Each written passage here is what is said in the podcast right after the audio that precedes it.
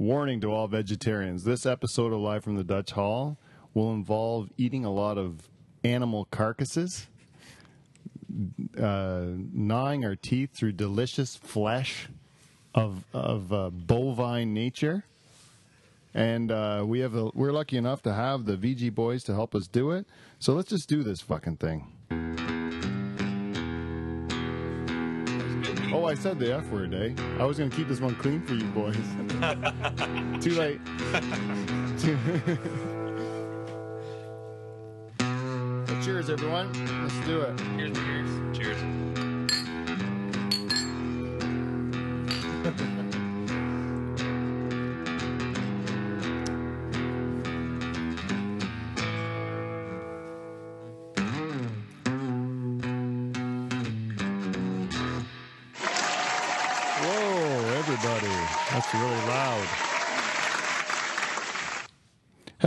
Everybody. Welcome to Life in the Dutch Hall. I'm your host uh, with the most, Pete Van Dyke, the two time President's Club Award winner, as you can see up there, boy.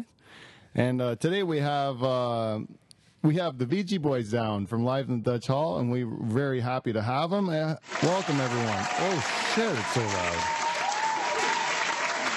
There we go, that's better. So today, uh, today we are lucky enough to have our only sponsor, only real sponsor, really, because we have uh, Amazon.com, and um, Amazon.com will let anyone sponsor them or like anyone have them as a sponsor. So they don't really count. And we've actually had we had VG Meats come on board a few months ago now, eh, Kyle? September. September. Uh, to help sponsor us, and they were actually a real organization, a, a real company that I, that of uh, that that I really liked and believed in. And even though they don't make me any money at all, they still they, they still were nice enough to tell me that they thought enough of the show to actually sponsor me. So we always had talked about having the VG boys in to talk about uh, talk about the food industry and beef and. And so today we were lucky enough to have them come in and do it. And um, we, so I'll, I'll introduce the table. First of all, we have three of the four VG brothers in today. Uh, we have, first of all, right in front of me, we have uh, Kyle Van Gron, or sorry, uh, uh, Chad Van Groningen. Chad Van Groningen, and right in front of me. Thanks for coming in, Chad. Wait, there you go. There you go. That's it. You got anything to say for yourself? Excuse me. And beside him, we have a super fan of uh, pretty, pretty much one of the uh, biggest super fans I have, eh, Kyle? Yep. Ben, what, how long you been listening to the show for? Bushy talked about it when we were coaching together and uh, I'd say January of last year. So Oh, so right from the beginning. Yeah. Yeah, right from the beginning. So Kyle's been uh, involved with uh, been involved with the show since right from the beginning and uh, listening. We one of my super fans. Hey, have you been listener of the week before? You have been once. week thirty. I've got it marked. Oh, you do? well, here is listener of the week from week 30, uh, Kyle Van Groningen. Thanks for coming in, Kyle. Good to be here, Pete. And then next to uh, next to Kyle, we have uh, the youngest brother, uh, Kevin Van Groningen. Kevin, thanks for coming in. And Kevin, what's your what's your role? With you're the more the marketing guy, right? No. No, That'd you're be- the That'd be my wife, actually. your wife's the marketing person. So you're the are you you're what are you, what's your I'm role? kind of the cleanup hitter, you know. Any anything that uh, these guys. Uh, but he is marketing. Are you is he, is he not marketing? Oh, his wife's working on it. He's a so it- geek. Yeah. Don't you go around selling food to to the restaurants and stuff like that? Because that's marketing. I mean, I mean, we're all owners, so we all got to sell stuff, right? I mean, that's how the uh, that's how the business keeps going on. He's Anyways, a, he's a science guy. Yeah. The- the- the- is he the smart one? I No, wouldn't say I- If you guys were the Beatles, if you guys were the without a doubt. because you have four brothers, right? So you're like the four Beatles, right? That's the way I look at it. You have a Corey, Kevin, Kyle, and Chad, right? Four brothers. Who's Ringo? That's Kevin for sure. Ringo's Kevin? Oh, yeah. I would have said Ringo's. Oh, who's? The odd one. So which one are you then? I don't know. You'd be. Uh, I'd say. Um, what about you then, Chad? You're George. Chad's George. George. Yeah, yeah. He The, was kind of the cool one, right? yeah, the quiet one, right? The quiet. Yeah, that's Chad. Is that Chad? no, that's Chad for sure. And then so you would probably have to be Paul or John. I'd go Paul. No, I go John for you, and then Paul for Corey, because Paul because uh, Corey uh, is the guy not here, so he has not not here to defend himself, so we can say whatever we want about Corey, That's right? right. Oh yeah, it's fair game. Yeah. And uh, Corey would be then the one that's probably um, the most probably intellectually invested into the. Or is he like more like what's how would you describe your brother Corey? He talks a lot. He's a politician. Right. Same with Paul. Then he'd, he'd be the Paul, right? but you would have to punch someone in the face to be John, though. Like, would you? Or do you have it in you to do it? Oh yeah, no problems. If you boys are growing up, if you got you guys are bo- boys are growing up, and you, how how much difference between the youngest and the oldest in the in the four Seven years. seven years? So you would not probably gotten too many fisticuffs with your oldest brother, then, eh, right, Kevin? Like. No. Seven years difference, you probably No, I could take him though. now you could, right? I think your beard get in the way. but as kids, you would have fought Corey the most, then, right, Chad? Uh, no, probably Kyle. Kyle, or is it? Are you third? Second. I'm third. You're third. You would fight your oldest, or you? Uh, you would fight your oldest brother the most. Well, how old many difference? How many years difference between you and your We're oldest? six. Six years We're a year difference, and we're five between me and Chad. And you guys are a year difference. So then it was two batches of kids, right? Yeah. Well, it's the same as my Two family. batches, yeah. Yeah, Two- two we had the big kids and the little kids. We had like two, two, two groups where we were like a year and a half apart, and then like me and my older sister were a year and a half apart. And then there was three years, and then there was me and my younger brother, or me and or my younger brother, and my younger sister were a year and a half apart. So we were the big kids and the little kids. So we didn't have uh, much to like. You didn't have. I always say I didn't have much to do with my youngest sister because like we were there was the older kids that hung out together, and then there was the brothers, and then the sisters. But then me and the younger sister, we didn't do we didn't have any reason to yeah. to interact. Same but you thing. guys were four boys. Yep. But that, so that you would think that you two would have like you and your old, the older two would have probably clashed more, just being similar in age, and then the younger two would have probably been more like Yeah, we have our we have our definitely uh, our our battles. Me and Kev for sure. Coming off the bus. But as adults, then now it's now it's an even playing field. Now you just go after Corey, right? Yeah. Yeah, that's for sure. He's getting old and weak. Yeah. Well, the reason uh, one of the reasons I had you guys in here today was was to thank you for uh, always supporting the show, which is uh, which we really do appreciate here at Live from Dutch Hall. But the other reason was because uh, I always want I want to talk about the food industry with you because I think that it's a huge it's a huge um, uh, issue that we're not really that isn't really looked at in the way that probably I think that there the more education, the more light we shine on the issue, the more time people can have information to know what they're eating, putting in their body, the more they're going to be able to um, improve the way that we live. You know, because right right now I think that we have a lot of problems with our food system and the way that people eat food and and blah blah blah. Right. So that's why I wanted to have you in here. And so what you guys did was, which was very nice, was you brought in a whole bunch of steaks for us all to taste, and uh, prepared them for us. Uh, Like what, what you guys don't realize is that before we hit record, we were um, enjoying a number of beverages and and some delicious steaks.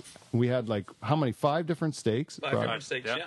five different steaks brought in, and uh, they were all pre- prepared uh, the same by our Yeah. chefs from VG's, and then uh, they were uh, delivered on platters, and we were able to then um, take them and eat each one and rate them based on a certain number of criteria, right? That's right. Yeah. And uh, these criteria uh, range from resistance, which can you explain what resistance is then, Kev? So resistance and fragmentation are two measurements of tenderness. Right. And so, really, tenderness actually has about, uh, you know, when you really want to get technical about it, there's probably about five different versions of tenderness. But, uh, I mean, there is the very general cate- category of tenderness, which is, when it comes to the consumer, is the or the person eating the steak, it's the most important uh, eating attribute when it comes to beef. Tenderness versus uh, the beef flavor? Everything else, absolutely. Yeah. Really, tenderness, eh? Tenderness. So how look it- at look at tenderloin for example. Right, right. it's always reliably tender and still somehow it's the uh, you know it's the highest premium so let me finish that so it's always reliably tender and it's known by meat scientists to be the least flavorful Is that right? But just the tenderness is what gets them. The, the tenderness is what creates a premium. Yeah. So when we had those five steaks, can you tell us what they were now that I've eaten them and graded them? Absolutely. So the first steak was uh, a flat iron, which is pretty rare. Like mo- like most folks don't know of what a know of a flat iron. You know, the the steaks that most folks know about is uh, New York strip, uh, ribeye, tenderloin. I mean, what else? Sirloin. Sirloin. Yeah. Yeah. Those are the four sort of best known steaks. And so, so right. So the second steak was a tenderloin. Third steak was again a rare, a rare steak that folks don't know that much about, which is a skirt steak. The fourth one was a bone-in New York New York strip steak, Sixty day age sixty days. aged sixty days. Yeah. And then the fifth steak was a tomahawk that was aged for how long? No, that was a. That's right. That was a tomahawk in uh, 21 days. Twenty-one Age. days. What's a tomahawk? Basically, a bone-in rib steak. It's a just really thick cut piece, Right, right. and With it's a- there with a big bone. With a rib bone rib, Frenched. Oh yeah, fr- yeah, yeah, yeah. I saw that. Gotta look pretty. I should like that one, but that's my least favorite. That was yeah. That's what I mean. It was surprising because if you would just tell me on paper, this is what this is what you have, like you just described, like you did right now, I would choose what I like the best, and it would not be what I like the best. And What did you like the best, be? number three, Number three, which was the uh, skirt steak. the skirt steak, which is a cheap cut of meat, isn't it? It is, yeah, for sure. So for me, like I mean, this is important uh, because um, with butcher shops, like when when you're you guys are run run butcher shops, right? Yeah. And when you think of it historically, when you run a butcher shop, the idea, like if you think about who would visit a butcher shop traditionally, um, it would have been the immigrants and it would have been the people who were probably the more the less affluent people who would go to the butcher shop and get the cuts of meat they wanted, get the off cuts, get the cheaper cuts of meat, get the tongues and the soup bones, and you know what I mean. Yep. Like those would be the people that go in the butcher shop. And nowadays, it seems like the butcher shops are only for the people, the affluent, the people that, uh, you know, like that that that can afford to go to the butcher shop and buy the good quality meats versus buying the grocery store pieces of crap that they have. And uh, it's all of a sudden, tongues, which used to be thrown away, are now like f- fifteen bucks for a tongue. Right? Is that right? Yeah, for sure. like when did that all happen like how did it become where the, the meat like I, I, that's the one question i want to know like how did a tongue all of a sudden become the uh, worth 15 bucks Well, I think it's that uh, for one, it's it's um, there is a bit of uh, a fad, you know, scenario that we deal with in in our industry, and it is a matter of supply and demand, right? Where Right. where the food the Food Network can make something really yeah yeah quite. Uh, also they do a special on tongue tacos and Yeah. all you, and then, and then we have ten customers showing up looking for uh, the tongue tacos at uh, the butcher sells, right? Food and So, drink. Food yeah, and drink with the LCBO. Yeah, yeah And they feature something with, that was with skirt steak. oh really They brought they featured a skirt steak in the LCBO, and then all of a sudden, you have droves of people coming in wanting skirt steak. is that right is Yeah, that and, you, and you can ask the customer, like, you know, where are you getting this piece of information from? What is it that draws you to skirt steak? And they'll, yeah, I saw it in the magazine. I saw it in the food and drink. Is that right? Yeah. So is there a cut of meat that's like maybe not as popular as it once was? Like it doesn't have the, uh, uh, and then now it's cheap and you can't get rid of it, or like what? What is what is it like in a, as far as a cow goes? Like, what now would you find the hardest part part to get rid of? The piece of the cow Ground beef. Yeah, ground beef's like the uh, yeah. Believe it or not, that's is the hardest to move. Well, there's the most of it on the animal, right? Right, right, right. Yeah. But if you but ground beef is usually cut up pieces of meat that no one wants, like a shank, let's say, like a, a, a shank. It would be a cheap cut of meat, and a lot of people would just grind that up into ground beef. But it's a we're Hungarian. Like we, my mother's Hungarian, my wife's Hungarian, my mother-in-law's Hungarian. Like shank is beef paprikash. Like it's uh, that's one of the most delicious things you're ever gonna have, right? Yeah, it is. But uh, so like, but uh, most of the time that'd be put into ground beef. Like I think that the offcuts of meat are being forgotten a lot of times. You know, Sure, they are. Yeah. When I when I was in uh, South Korea, actually, uh, what I found is that uh, so I taught English there for a year, and I found that their beef industry was inverse of ours, where we have cheap cuts like shank. yeah, That was expensive there. That's what, uh, really Yeah, yeah. like chicken wings. And skirt steak. yeah, exactly like chicken wings, exactly. Well, and skirt, Skirt steak. steak. Yeah. It was all expensive stuff. I would uh, one time my wife and I were going to go and treat ourselves to a tenderloin dinner. Yeah. And we were walking out of the grocery store with a beef tenderloin, like a whole beef tenderloin. That's the only way they offered it. Yeah, yeah. And I had like other shoppers who were looking at us like silly, you know, North American people. They don't know what they're doing. Yeah. Didn't know what we were doing. They tried to stop us from buying it. They said that's a that's like the That's, garbage. That's the bad stuff. Yeah, I don't eat that. Is that right? Eh? Just just the way they were what they're used to because they would be doing most mostly barbecue, like thin. They would cut it thin and then Thin. barbecue it. They're uh, they love the stuff with uh, a little bit of extra collagen in it, Oh yeah. yeah. and uh, that's their claim to having a healthy looking skin. Oh, is the collagen, from the yeah. meat? Oh, yeah, yeah, and it, it actually it actually uh, collagen and elastin. Yeah, it it goes from when I when we go to eat it, it actually di- digests directly into the same protein, which is what makes our skin and hair. Is that right? Yeah. So if you start eating some uh, some more uh, collagen or elastin, Pete, you'll look Like a lot real younger. fatty meat? Like is that what No, you not mean? fatty, like like Tendons. like tendons and stuff. Tendons. Like that. Yeah. Oh, so like chomp, chomp away, and it'll take ten years off. Oh, so you want the ones with a lot of the connective tissue, like the Yeah, fat- Sure. that was that was their premium. Yeah. Is that right, eh? Yeah. It's just different from. So that's the same thing with here. It's just a matter of the, as our preferences change, as because of the influences we have from other, you know, like media and bullshit. That's what influences what we buy, and then that influences the price. It's just as strictly a supply and demand curve. Supply and demand. And then if if as soon as people as tongue falls out of favor, I'll be able to buy it again cheap. Yep. Is that right? And you can eat all the tongue you want. Oh, that's right. Oh yeah. we, I, I I had a tongue because we used to de- butcher butcher like my cousin uh, raised beef, and then I would buy the beef from him, and then he'd always have some leftover tongues and you know like uh, liver and all the all, all that stuff, and and he would say, "Do you want it, want that?" And I was like, "Well, I have a Hungarian mother-in-law." We'll take it all. Like, well, there's, there's definitely something we'll have. So I would just take it for my mother-in-law because I knew she'd That's make the Dutch coming out in you there. yeah, it's free food, right? Why would I turn it down, right? So then, uh, so we would, uh, so we would end up having like, um, but I, I had these tongues in our freezer, just waiting for my mother-in-law to need them. And then one time, I decided I'm just going to take the tongue and I'm going to. I saw actually it was I saw something on the uh, cooking show and it was tongue tacos and then so I went in the freezer, got the tongue out and I boiled in my uh, on my pot and.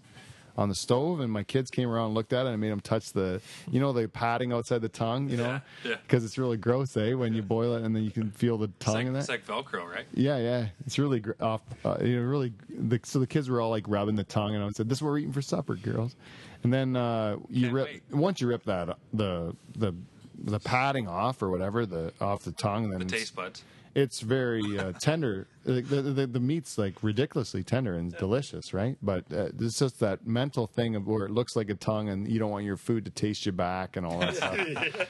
That's why you take the, ta- the, the taste buds off, right? Yeah, that's why you taste it off so they can't taste me, right? but it was delicious, and my kids loved it, and they kept asking when I was going to make it again. I was like, "Well, I can't find a tongue for less than freaking fifteen. bucks. Wait till the price of tongue That comes down. Dutch. Yeah. That is Dutch. We're gonna have it when tongue comes down in price.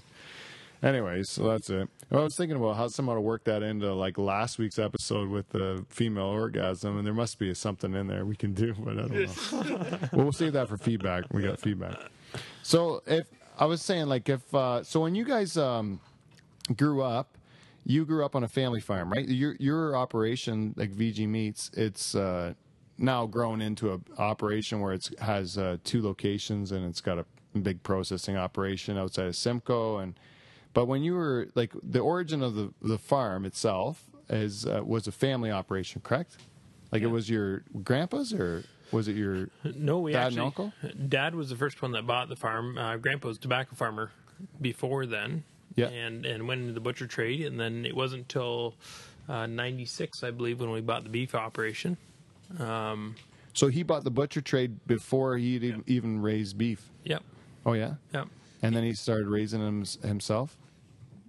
Dad, we, we would put a couple crops in just to see how things were going, and then uh, uh, I think when Corey was in university is when we developed the cow calf herd, and that went out to Fisherville where Corey and Heidi live, and then uh, from there we went into feeding our own calves into the feedlot rather than buying off of the uh, buying off of the stockyard. And now you're all uh, you're all integrated. So now you can take that. Now you have uh, like a closed herd, or like do you have a so now the beef that you guys serve at VG's would be, you would be able to trace the the genetics back because you you take it from cow calf right to the the butchering process. Is that correct? For the most part. Well, yes, I'm getting a yeah, lot it- it's, it's true, but we've uh, outgrown our farm. Basically, is is why we're. Uh, Oh, so now now the amount you were able to do that has been you need to buy in because you're well, no, no. So we still have our. Uh, so a big thing about our the beef that we raise and and uh, bring to market is that we are born and raised in Ontario. So, in there's lots of reasons why that's important to us. Basically, because of you know the way it used to be, where when Dad had uh, an animal from a certain farmer, and he had a customer coming in with a complaint to say, "Look, Wayne, that uh, that beef you sold me last week wasn't as good as it ought to be." right. Dad was able to go back to that farmer and know one of two things: either that farmer isn't part of what we do, or Right. we can figure out how to fix this thing. Right, right. We can figure out how to make that improvement. So it's very much about uh, in our model and in, in in the way that we like to do business is that it's very much about being um, the butcher, the baker, and the candlestick maker esque Yeah, yeah. business model, but on a grander scale. Right. Okay, so um, the way that the way that uh, we've been able to do that is with you know uh, social media and and different technologies, um, and they're always you know as low tech as we can go in terms of our technologies in order to make that happen. So our traceability uh, technology is all driven with the iPhone. Um, it came from a very practical source, which is interesting. Uh, it was Hutterites out west who were, you know, Hutterites. right? Yeah, Hutterites. They're like uh, closed community, like communal community, kind of like Mennonites, but yeah, yeah, Very yeah, close. yeah, yeah. and, but they like they they live in like a commune and grow their own crops, and they bring in guys to impregnate their daughters and stuff. Yeah, some, do, do they do that or do they? Yeah, yeah, I heard lots of stories about Hutterites that Oh, did that. Yeah, Wow. yeah. Huh. There was a guy that played hockey with someone that I know, and uh, he was uh, he, he was uh, he, this guy was uh, actually he was a pretty famous hockey player.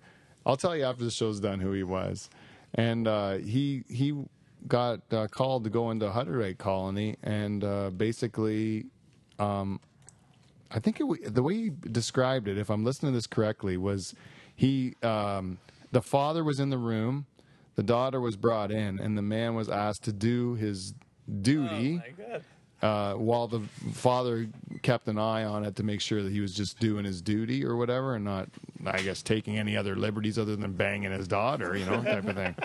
What else would he do? Yeah, you wouldn't want him to Yeah. go too far. Yeah, what what else could he possibly do past that? I don't know. I think he's pretty much happy with what you've given him. And then so, but I did hear about that. Um, uh, that this guy would, this particular degenerate hockey player would go in there all the time. It was like his hobby, like because he's from that area, and he'd say it was great. Go to Hutterite colonies, you get like all you want, kind of thing. It was disgu- It's actually quite disturbing. It is. That's very Yeah. disturbing. yeah. But for him, maybe it was better than the strip club. Well, I guess so. I guess it's a sure thing. I guess, I, I don't know. I don't know about the thing That, about that's bad. When that's to bad know when that you're but, but when you're doing it for the, for the purpose of procreation like you just know that your little people are running around there like the, the fact that you don't have any regard for the fact you have children that you just walk away from and don't think about again that's kind of like despicable Yeah. as far as i'm concerned i don't know maybe i'm traditional i don't know I, I haven't i've never banged a hutterite to try just to try to create children but anyway that- So uh, how do we get off topic? yeah. You, you went from the you went from the Hutterite colonies. That's how you got your idea. Not not for anything what I was talking about, but Not for- at all. Jeez. Now I got to rethink our technology.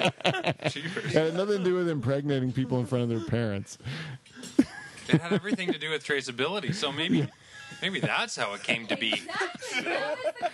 That was the common Tracing, traceability, right? You can trace it back to this hockey player. Quality of herd. Quality of herd. Yeah, that's Yeah. right. So no, you, This guy must have been one heck of a specimen. In, the- in no, he wasn't at all. No, Yeah, no, he's an okay. He was a captain of a. he was okay. He was a captain of an original six team. I'll say that. Oh, wow. So that means he was a fairly decent player at one point in time. But yeah, he's disgusting. But there was only six teams at the time, so any, that could have been any one of us. yeah, yeah. so, so no, sorry. The Hutterite model made you think about what you guys. Well, no, no, no. The Hutterite uh, has got nothing to do with their model. It's got to be. It's got everything to do with the fact that they had the technology that existed, which was that they couldn't use. They had to use their iPhone in order to have a technology for now for the reasons for which they had to use their, their iPhone. Um, I don't know, but nonetheless, we maybe were, internet. Maybe just to, they had to go with 3G because or, yeah, or maybe they couldn't use computers. maybe yeah, I don't know, because of the religion or whatever. or- Yeah. yeah.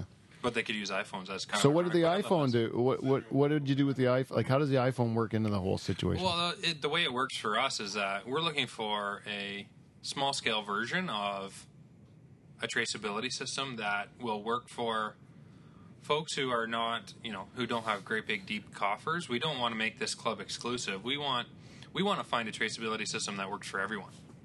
We want everyone doing traceability, including the farmers. the Right. farmers as well. yeah, yeah.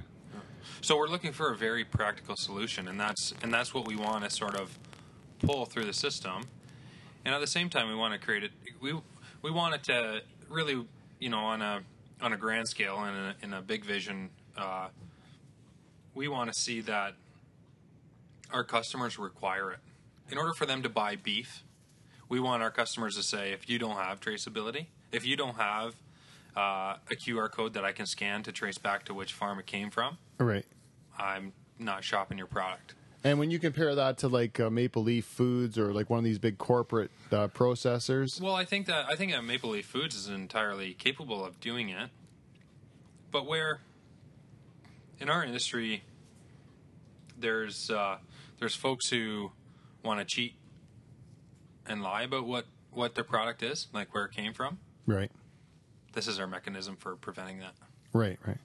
And but but with the big corporate entities that are just kind of putting it all in a w- one grinder and you can't tell where it comes from. So if there's like a breach or if there's a uh, uh, some sort of uh, uh, bacterial contamination of that batch when they put in like uh, you know when they're in the mix you know when you look at the old Food Inc. model where they Yeah. throw everything into one thing with the pink slime and then mix it all up and then they have a problem line speeds have a lot to do with traceability. Like if you've got these high high velocity line speeds, it is pretty hard to trace per carcass, and that's that's ten, why they tend to do batches. You know, where they'll they'll do so many so many carcasses per batch, so many batches into the grinder type thing. right So, so where where maybe some of the big guys talk about 300 or I don't know a thousand per hour, right you know, we talk more like a thousand a year type thing. Right, right. And that's why when they're when they have these government programs that are like meant to protect the public, like as far as the food safety thing goes, and then you try to make these uh, uh, you put these uh, regulations in place in order to protect the public, um, but you're really putting them in place to protect the public from the big corporate entity who's based, who's kind of like uh, motivated by the profit because by the nature of a corporate entity, they are meant to uh, increase their profits every quarter for their shareholders, and a, a big corporate processor like a Maple Leaf or whatever is going to be motivated more strongly by profit than they are going to be by their uh, obligation to the community or by their obligation to uh, to make people safe or, or whatever. They're going to be more looking at how can we shave dollars off of our bottom line to to be able to, to answer to our shareholders that we increased our quarterly profits or whatever, so our share price can go up every month. Whereas a, for a family run operation or like a non uh, pu- not a publicly held corporation, you can actually do things that are for the best interests of the way you want to do your business. Like you want to grow your business. Maybe you're going to take a loss this quarter because you're growing your business, or maybe you're going to, uh, maybe because you have a personal conscience, you don't want to do something that's going to be bad for the food system, or you know. And this is where a, a family held cor- uh, operation is going to be far superior to a corporate held one because they uh, because they're motivated differently, right? And so the the disadvantage of that is that when the government comes in and starts to regulate uh, Maple Leaf Foods, and they put that same regulation to blanket all processors, that includes you guys. You guys have to go through the same expense that say a, a multi-million dollar multinational corporations got to go through, which is a drop in the bucket for them, but it's Mm. Crippling for you guys, right? Absolutely. And meanwhile, you you don't need to go through the same sort of like hoops to jump through because you guys are actually doing it because you actually care about serving the food to your customers, right? Absolutely. Yeah. And I don't know how to fix it other than the fact that it's just I just make mention the fact that it's a friggin' broken system that Oh, we yeah, have, for you sure. know. I, th- I think I think the way to fix it is to have an engaged consumer. I think is, is how we do it, and and it's it's really difficult for the consumer to be so engaged when they don't have the information they need. So, you know, where we've gone in the last I don't know how many how many decades. Uh, you know, I get I get it all the time when I'm, you know, out sort of promoting our product. Is there's a generation that will say, beef isn't what it used to be. We used to have a platter of steaks on the table, and once you ate one, you were looking for the second one. Well, these days, you eat half of one, and you've you've got more than your fill, and you don't really ca- crave beef that often. And so, Why is that? why is that? I don't. I've got no scientific explanation for it. I mean, I can tell you what we've done in terms of genetics and the the direction the the industry has gone over the years. But my bit my best guess at, at what that is is is um, that we've gone away from the the butcher, the baker, and the candlestick maker type uh, business or, or or industry, which is uh, or economy rather is uh, we can't figure out what's going wrong when it's going wrong. So when the consumer complains, in in you know the the massive um, agribusiness that that exists right now, you know when they complain about a steak, when the consumer complains about a steak in the grocery store, the the manager typically just says, "Here's another steak. Right, right. Have a nice day." Yeah. They have they have no method in order to solve what issues came up with that with that animal, and so you know that's why that's why traceability is so important for us. And and so while we have this technology available to us, a lot of folks in our industry say, you know, the insiders say, how many of your consumers actually use that technology? Right. And the reality probably is maybe 10%. I'd be happy with 10% actually. You know, I, I don't have an actual number or an actual statistic based on that, but we're kind of in a scenario where we're kind of bleeding edge. We got to be the first ones to bring this out, and we got to be the first ones to train consumers. And uh, in the meanwhile, just like any other business, we have to somehow find a way to be profitable doing it. Right. Um, So it's definitely we've got a we've got a mountain to climb, but we're really trying to close the loop on the on the producer consumer uh, sort of information loop right. in, in, in terms of in terms of finding out was that steak actually good Yeah. or was it horrible? Yeah, the other, the other, the, that leads me to something I read about today. Was like, uh, was like um, machine uh, tenderizing. You know, mach- you know how that they say twenty percent of Canadian beef right now is machine tenderized. I've got a, I got a bigger stat for you. What's that? So it's ninety percent of um, food service and restaurant beef is mechanically tenderized. Is mechanically tenderized, and the Ninety percent. Ninety percent of of institutionalized. Yep. So that would be like hospitals, f- uh, schools, and stuff. That would be your your favorite steakhouse. Yeah, Even that. yeah, even that. Yeah. like to go to like Outback, like say like if I would throw one out of the, Sure. without having to Yeah. like say it's them in particular, but just to like some of the. I think so, the, I think the keg. Uh, don't quote me on this, but I think the keg advertises as mechanically tenderized. and the thing about mechanically, from what I understand about mechanically tenderizing meat is that like when you have a piece of beef, correct me if I'm wrong, but when you have a piece of beef, the bacteria mostly is on the outside of that uh, cut, That's right. right? And if so there that, is any, yeah. if there is any, it's on the outside. And so when you are to uh, cook it, and this is why you can cook a piece of beef rare, is because as long as you kill the bacteria on the outside of that meat, it's fine. But then when you mechanically tenderize it, you pierce into into deep into the tissue, and then you would then cause the bacteria to go deep in that tissue as well. And so therefore, what I read is that if you're going to cook a steak that's tenderized, you actually got to like flip it multiple times, like a piece of hamburger or something, and in order to get rid of all the bacteria. That was, uh, I guess, that was a major governing body. That was uh, how they were going to deal with it. But really you have to get to 180 degrees in the core. That's the only way to kill Yeah, it. but what I said, what I read too, said temperature is not the only thing because even at the temperature at 180, if it didn't, if it wasn't distributed properly, or I wish I had the still article up. They, Yeah, they said that you couldn't. That, that article was written by Dr. Wills from who was in, I believe, yeah, University of West, who did this research. Yeah, I, know- I'm I'm familiar with. Oh, you read that talking too? about. Yeah.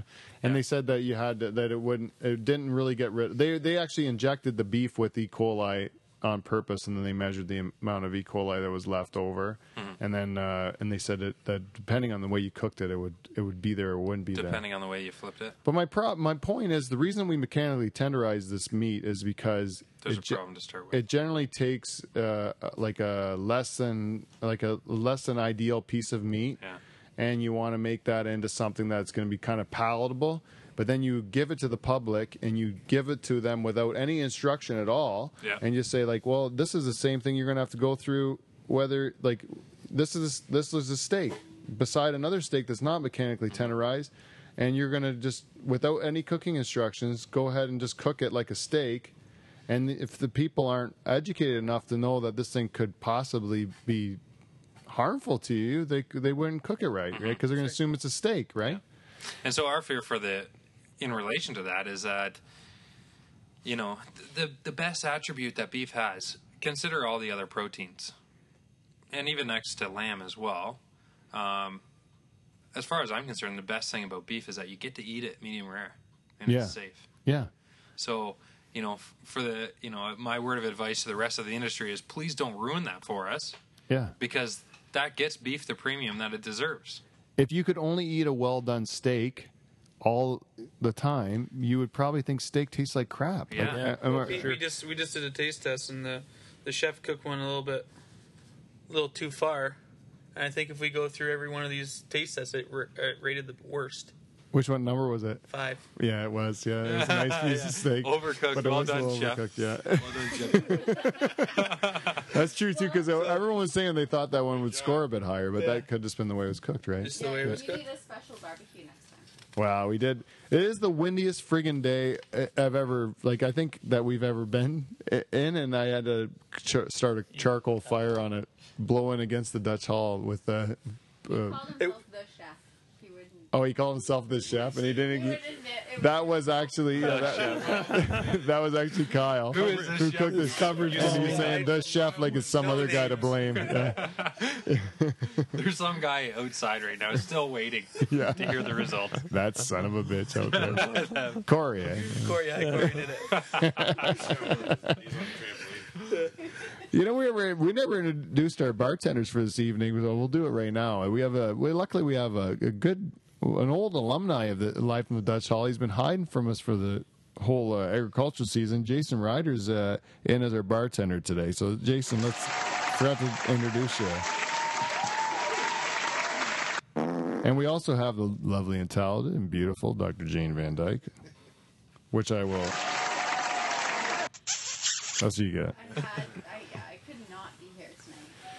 No, because she's the my my wife is a carnivore. She's the she is the O negative blood type. Now I know you guys looked at me when I started talking about this O negative blood type Get a little stuff. and It looked like I was looked like I was a, a bit of a like a, but I believe it to be true because my wife is O negative, and what I read about this blood type stuff with m- what you eat and stuff is that O loves beef, like loves meat, proteins, right? They're looking for proteins all the time.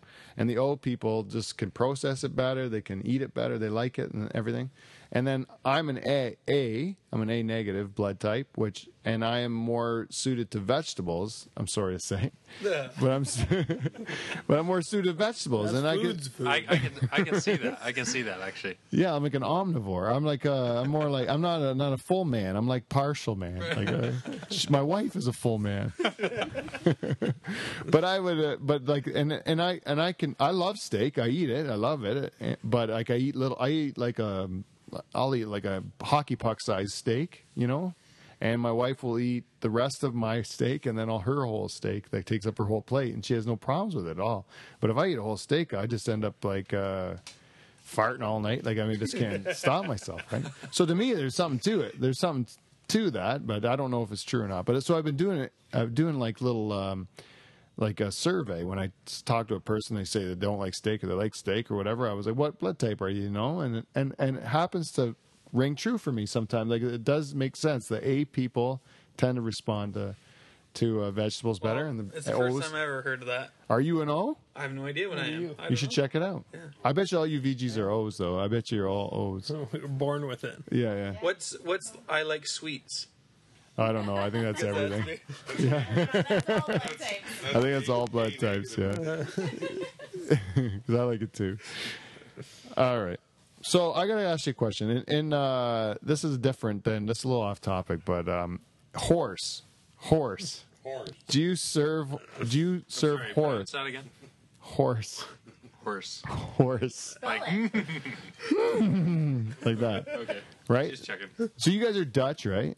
And then you have a butcher shop, and in and Dutch people eat horse, right? Do you guys serve horse? Horse. In your butcher shop, do you have any No. hor- horse? No. No. no. Do you know the rules around serving horse in Canada? No idea. You got to catch them first.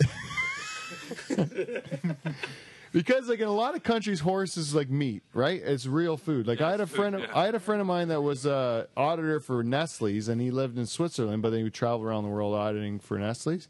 And he said at the the cafeteria at Nestle's, they had horse on the menu every day in Switzerland. Isn't that the real Montreal smoked meat?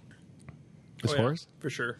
the real Montreal smoked meat? Yeah, is in horse meat? Montreal. Horse, horse yeah. meat. At the Dutch, uh, the Dutch bakery in Norwich or whatever, you can get. Uh, I got this the salted horse. It's kind of like prosciutto, Yeah. but really really salty.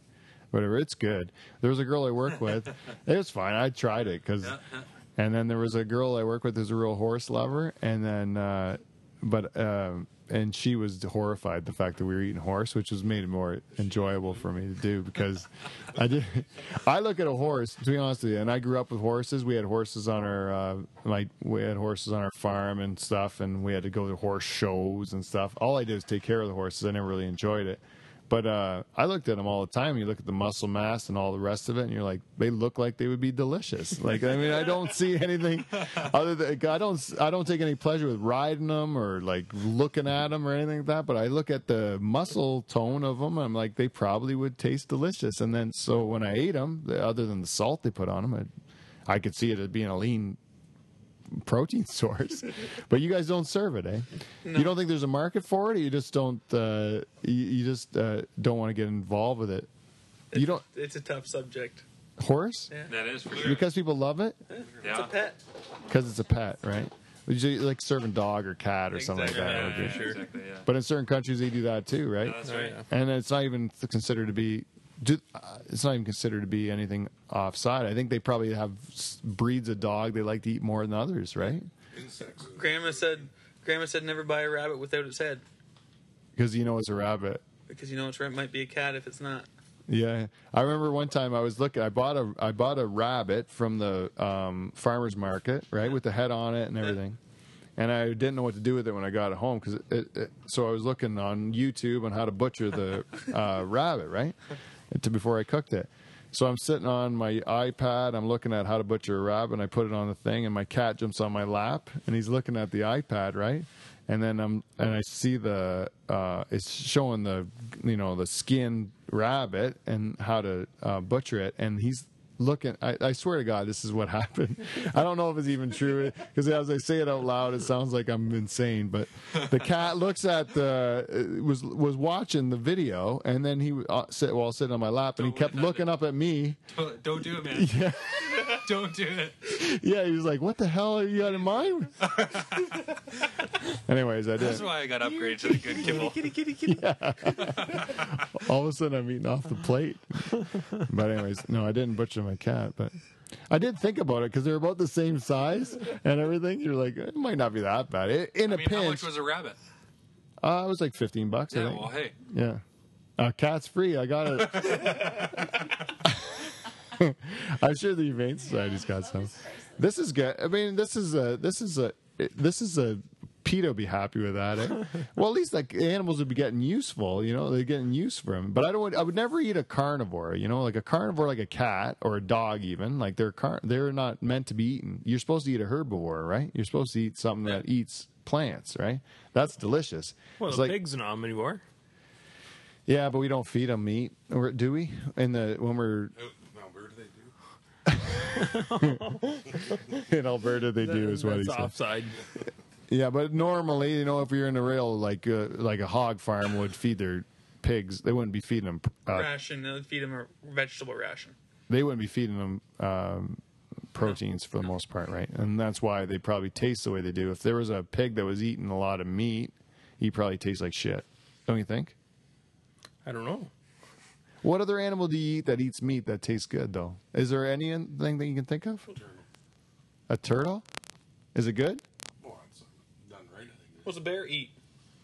Bears and A bear eats fish, though. I've never been a, bear- big, big fan of bear. Bear's a raccoon and they're no good. Yeah. But they won't eat. They won't eat like a. They'll eat fish. That's like a kind of like a soft meat. There's not. They're not eating. Doesn't really count. They're, yeah, A fish eats fish. a fish eats fish, and the fish is good, right? Yeah. So fish is kind of like I think the asterisk there on that. But like something that eats an actual animal, something that rips an animal apart, you're not gonna like. Think, it's not gonna be delicious. You know what else I think? You know a giraffe.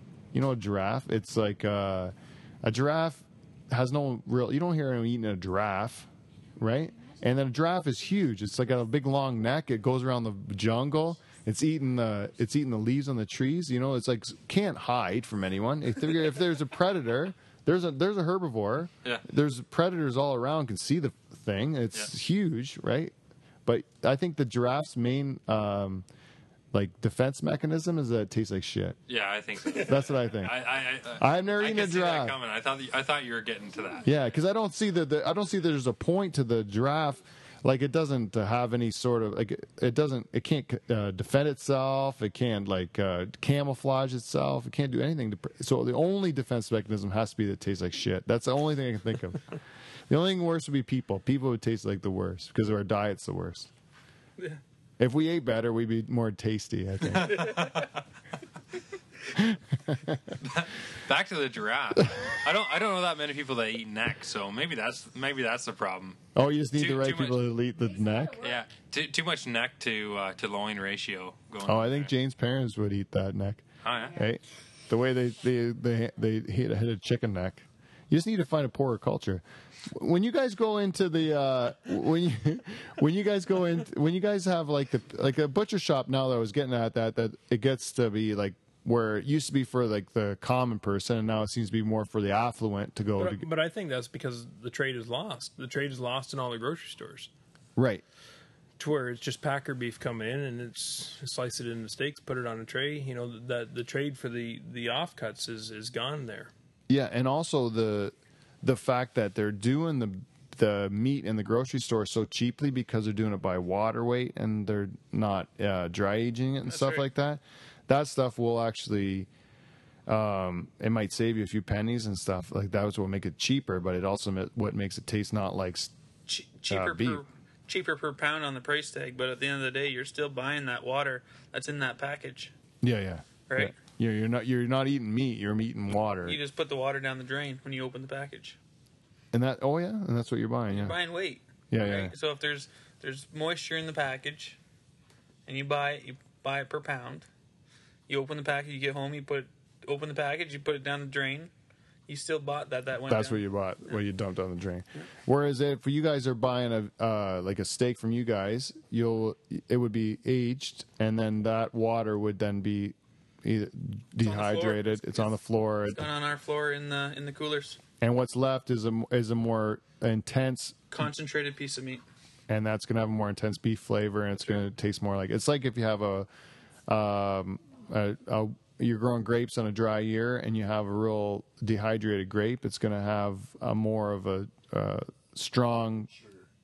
Yeah, those those sugars, those that flavor is going to be more intense, which means it's going to be better for wine. And same with the beef. If you get rid of the water, it's going to taste more like beef. That's right. If you dehydrate a tomato, it's going to taste more like a tomato when you get rid of the water, right? That's right. Same sort of thing, right? And a lot of people just don't get that simple concept, and they will buy me a pink piece of crap from Zehrs. The my I'm looking at my wife and yelling at her because I've told her from ti year after year after year, do not buy. Cheap. I know, but it doesn't matter if we're cheap. It tastes like garbage. I don't want to eat it. Lesson. She has learned her lesson. But this was a lesson well well learned. It had took me working years and years with guys like you guys that teach me. Maybe we've converted her tonight, Pete. I think you have. I think you have. Yeah, For sure. That's why we had to have her in today, so we could teach her about the good the good meats. And uh, the other thing, what else do we want to te- the, the thing about the consumer not knowing is that they just if you don't know any different, then you just will never know. It's like if you never eat uh, really expensive, or if you never drink a really expensive wine, you would only think that the you think the cheap wine was just fine, right? That's right. That's what, but it's like people that don't know what they don't know will never know it, you know, as if you don't.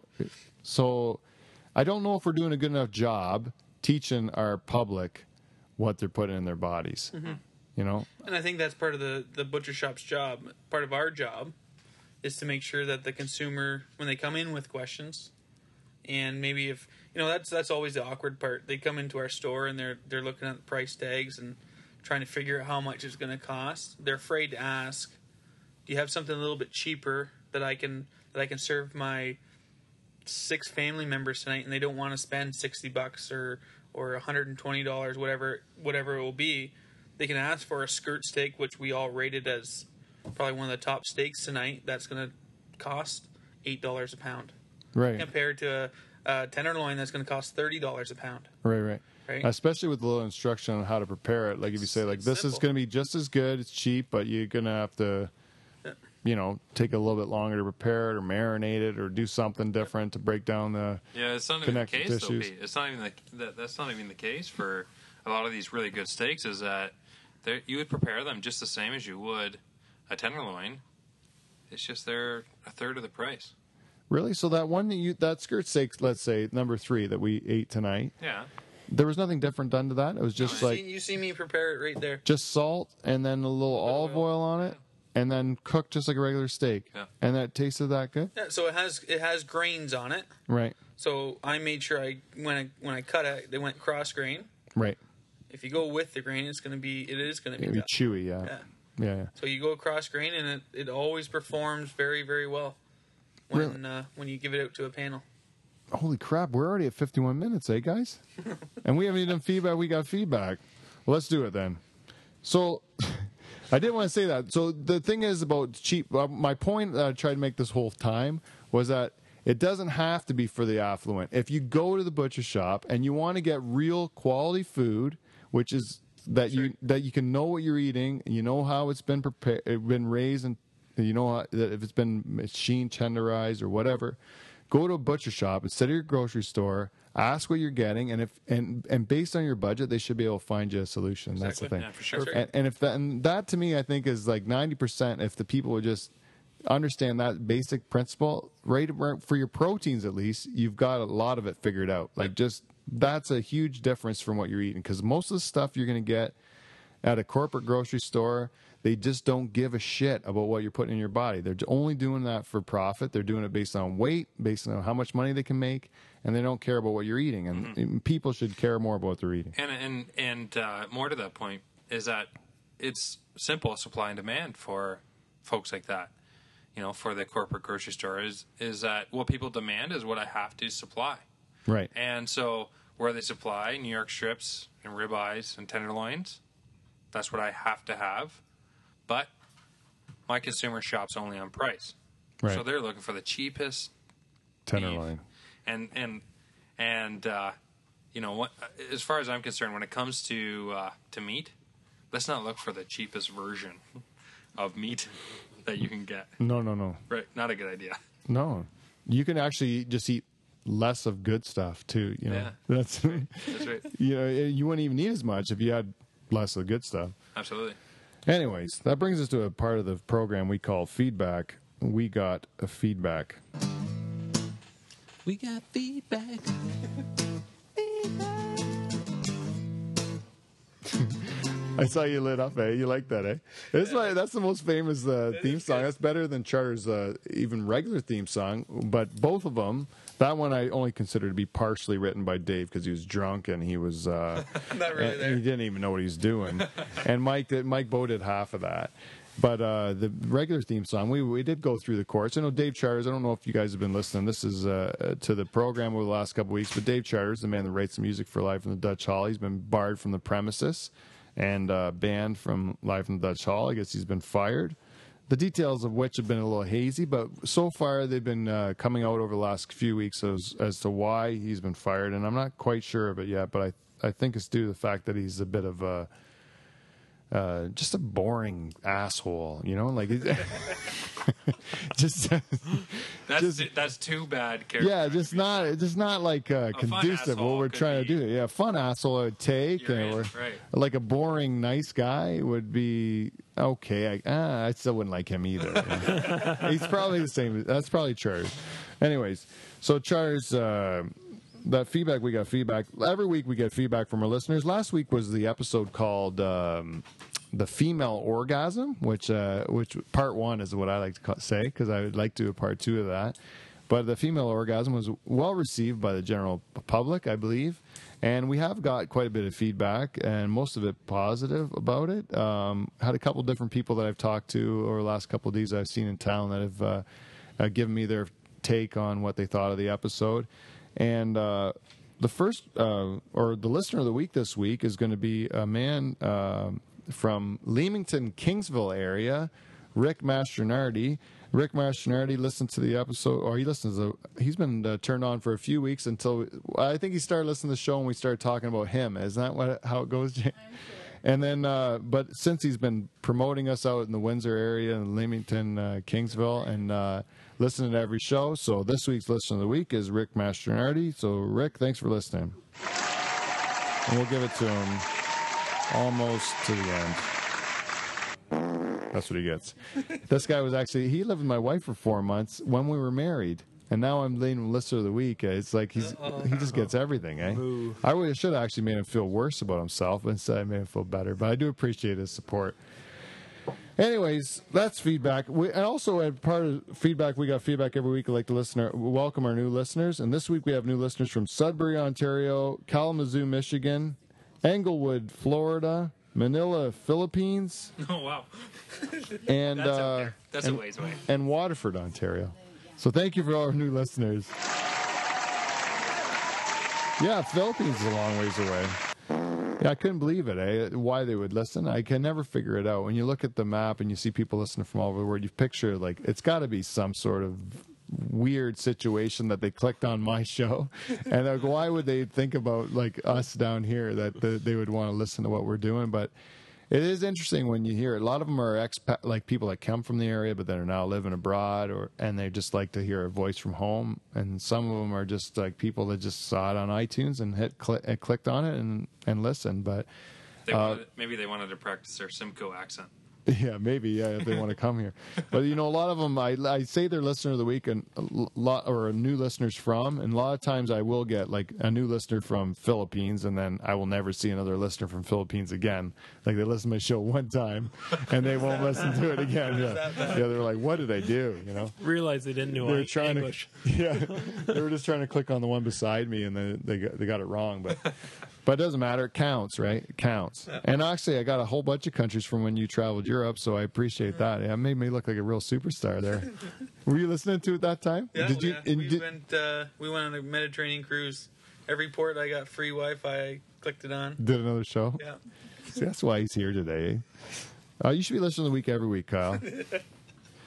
Anyways, the only thing we'll have to do on our feedback, we got feedback. The only thing, oh, I guess I should talk about charters, but I don't really want to. But uh, he's fired. He's still fired. Everybody's concerned about him, and uh, we're trying to figure, come to the bottom of get to the bottom of what's going on here, and hopefully we can get some resolution. I think we got all worked out. We talked to our lawyers. We have the theme song now is secured by the show, You're and really upset, Pete.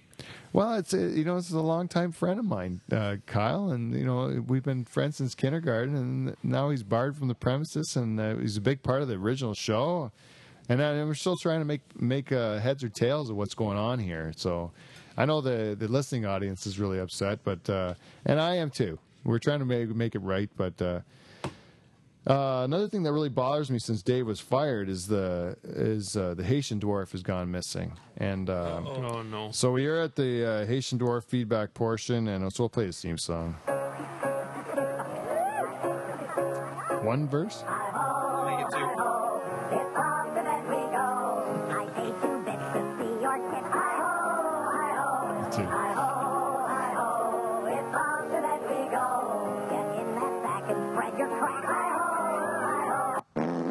Haitian Dwarf. Every week we get uh, feedback from our good buddy, the Haitian Dwarf. He's been with us from- the beginning. He's been our number one super fan, and he's always been there to support me. And then uh, the week that we fired uh, Dave Charters, um, we had I forgot to do my Haitian Dwarf feedback. And then uh, the next week I did it. I, I put it out on Twitter, at Dutch Hall on Twitter, and I, I uh, made everyone aware of what was going on with the Haitian Dwarf. Apologized profusely to him. There were some people within the listening audience that said it was uh, conclusive evidence that Dave Charters was the Haitian dwarf, and this is uh, absolute uh, not le- not true. It's a fabrication. It's a it's a it's just uh, uh, fiction.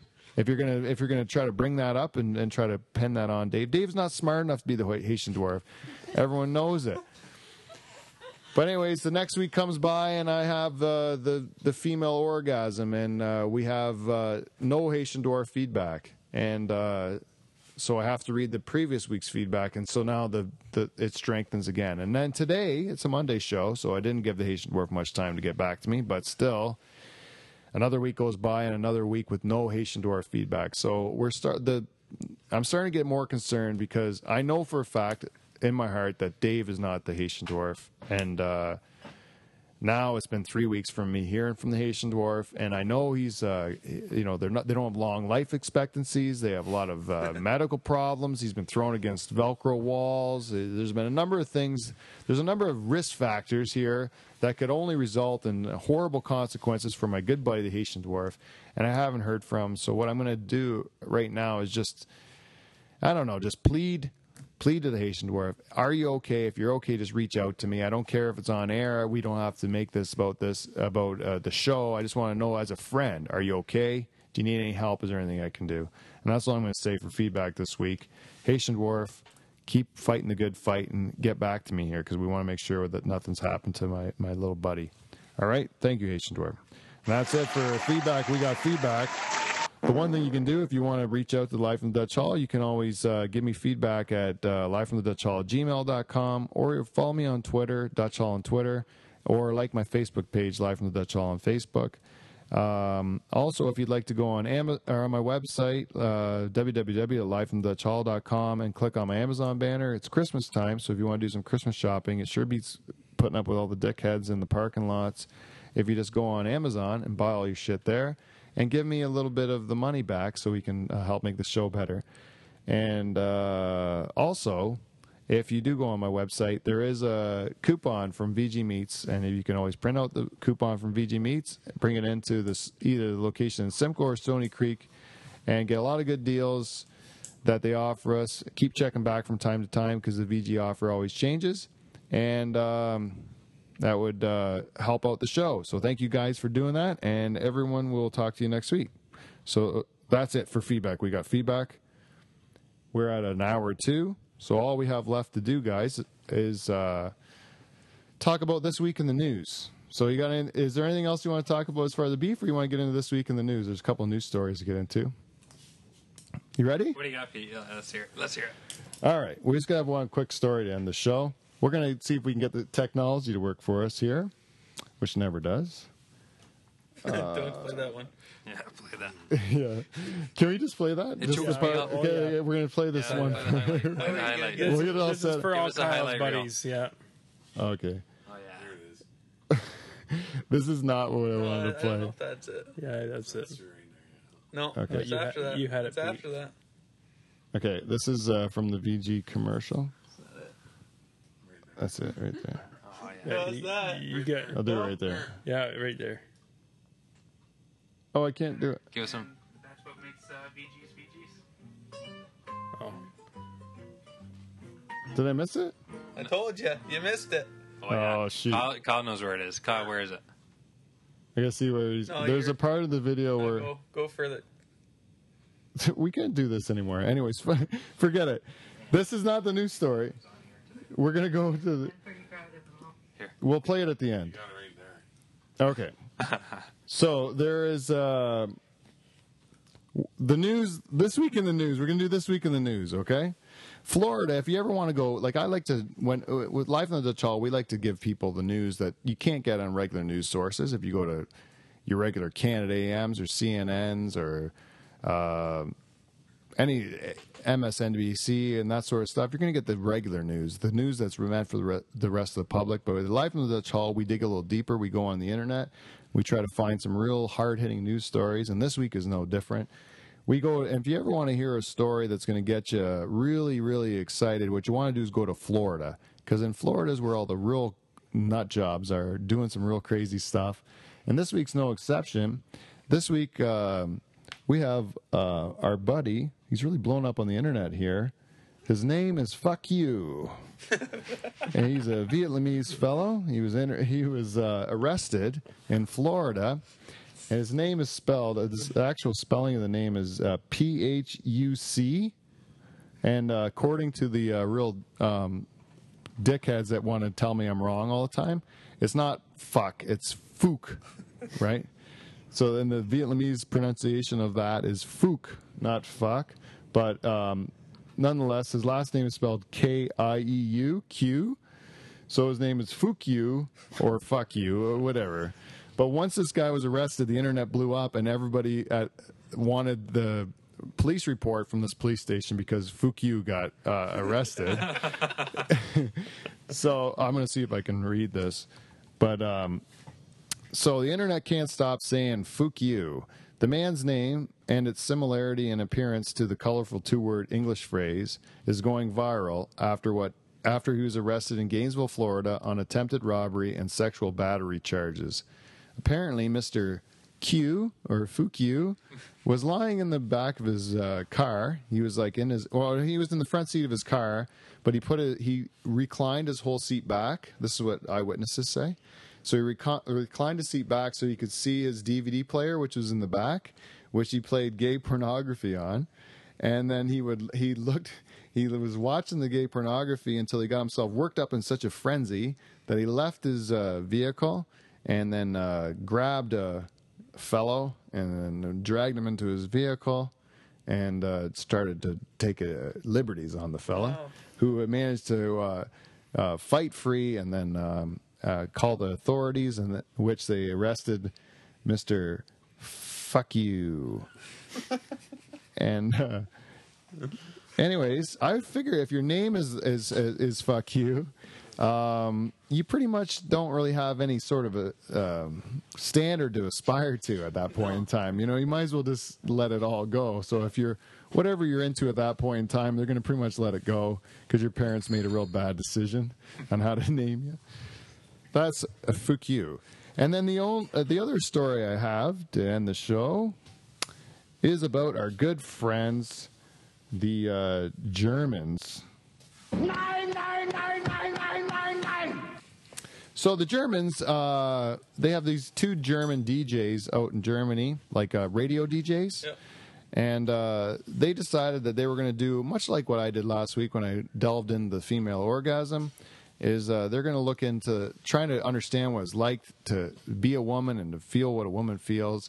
So what they wanted to do was uh, they wanted to understand what it was like to have female breasts. So they went to their uh, local plastic surgeon who was able to do something where he was going to inject saline into their pectoral muscles.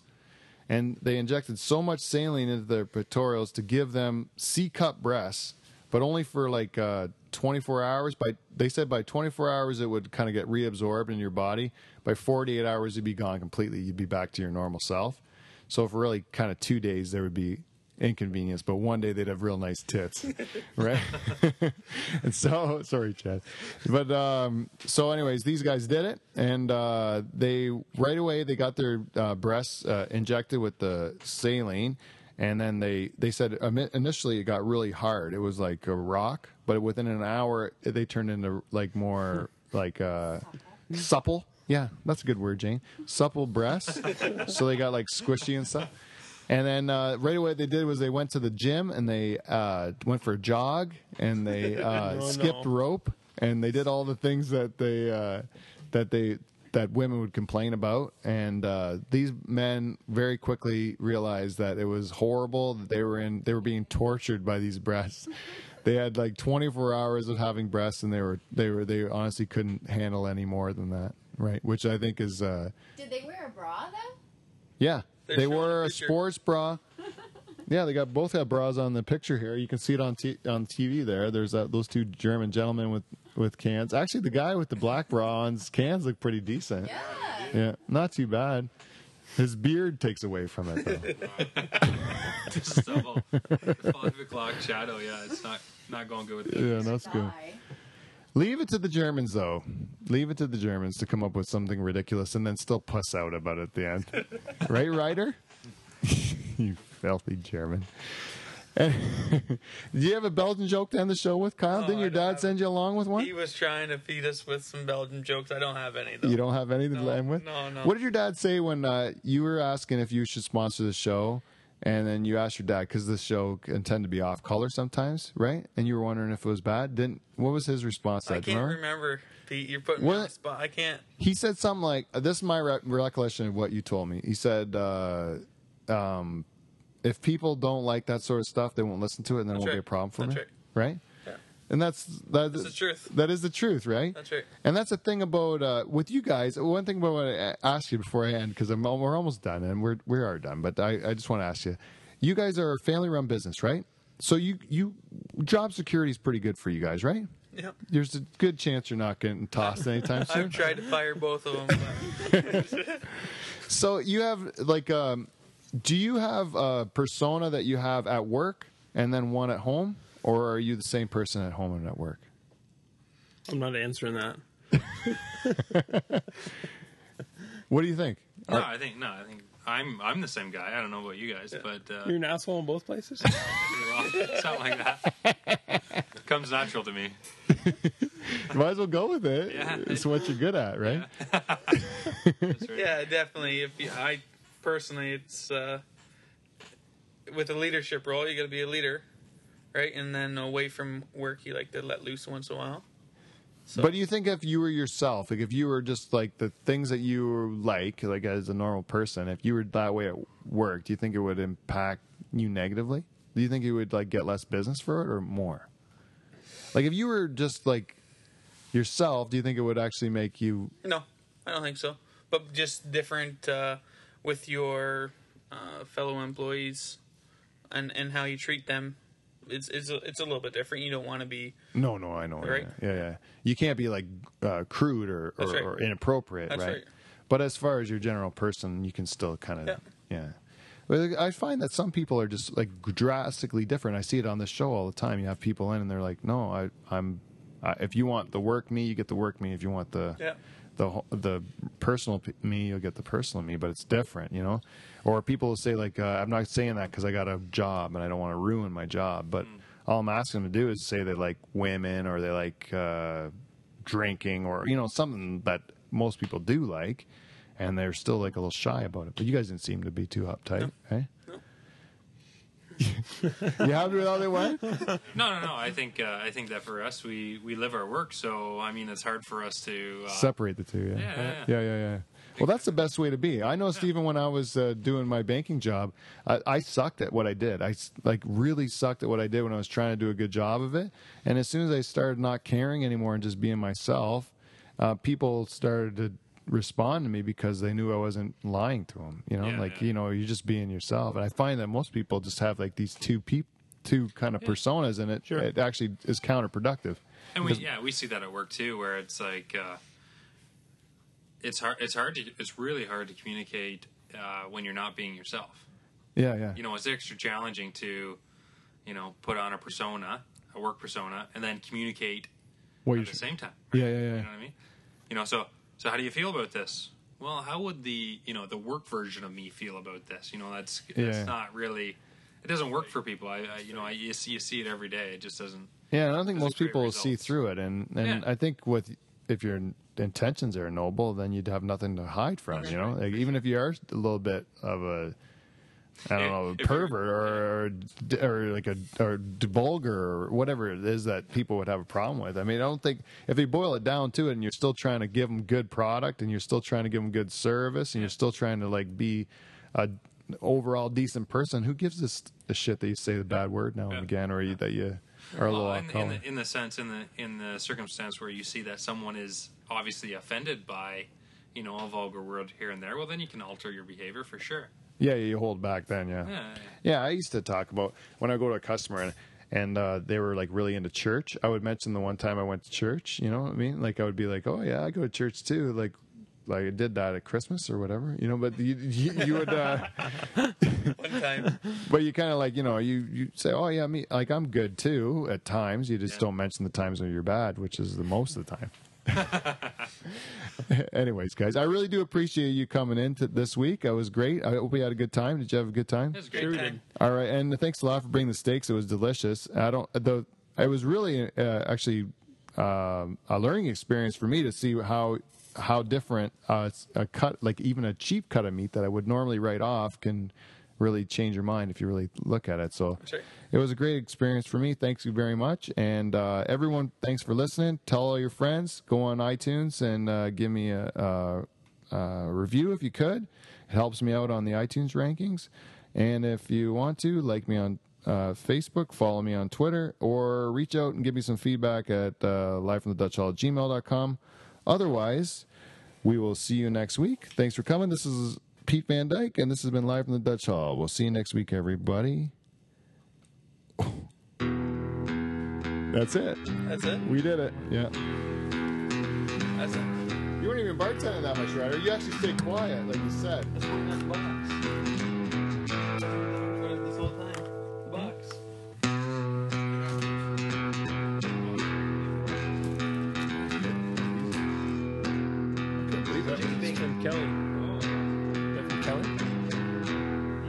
The Maple Lodge Kelly. Hungarian Oh, yeah. my parents always Hungarian Hall.